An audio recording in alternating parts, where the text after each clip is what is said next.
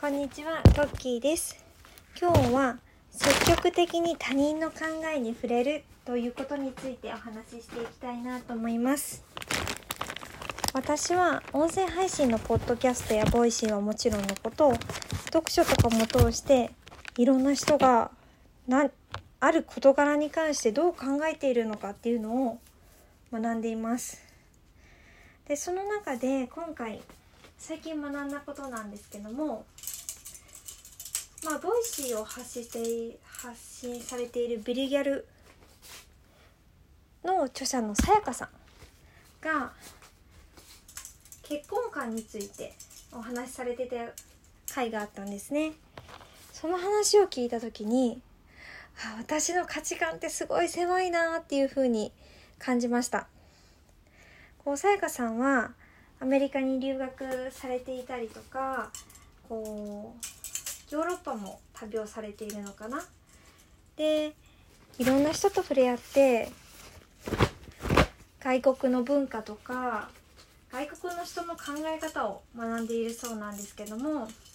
まあ、その中で一つ結婚についての考え方っていうところがあって、まあ、海外では日本より離婚率が高いけども、でも親として子供を守っていく、育てていく環境が整備が整っている、また日本とは違うんだよねっていう話をされてたんですよね。日本ももちろんなんか離婚率も高くなっているけども、制度がやっぱりヨーロッパとかは全然違うくて、もちろんその住んでいる人たちの考え方も全然違うくて、日本にくら日本人はどちらかというと子供のため子供のために我慢をするっていうようなことも多々あるかなと思うんですけども、それが当たり前っていうようなところもあると思います。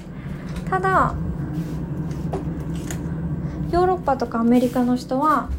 いや、子供も大事だけど自分もすごく大事だよっていう、自分が幸せじゃないと意味ないよねっていうような考え方をお持ちだそうなんですよね。で、それによって制度がどういう感じの制度を行われているか、どういう子育てのふ子育てをされているかっていうのをお話しされてて、あ、そういう育て方とかそういう制度考え方もあるんだなっていうのに私は触れたんですよね。で、こういうなんだろうな、日本に住んでいるともちろん狭い世界にいるので、この海外の方がどういう考え方をされているのかとかも知らないですし、そんな考え方もあるんだっていうのがすごく刺激的に思えたんですよね。それによってすごく何か影響を受けるか受けないかとかは分からないんですけども、なんだろうな、固定観念に縛られてた自分が少し解放されたような気持ちになりました。なので、なんだろうな、自分一人の考えだと、もう自分の経験から来る自分の考えなので、すごく狭いものにしかならないけども、他の人の考え方を聞くことで、なんか自分の視野ってぐっと広がるなって改めて思いました。なので本もそうですけども、こういったボイシーとかポッドキャストっていうのも積極的に活用して、いろんな人の考え方をね取り入れて、この自分の固定観念っていうのを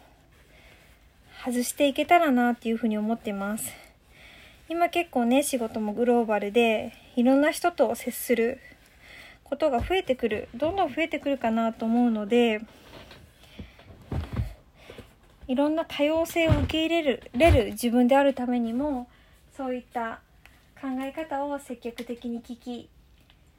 そういうのもあるんだなって学んでいくことってとても大切なことなんじゃないかなっていうふうに感じました。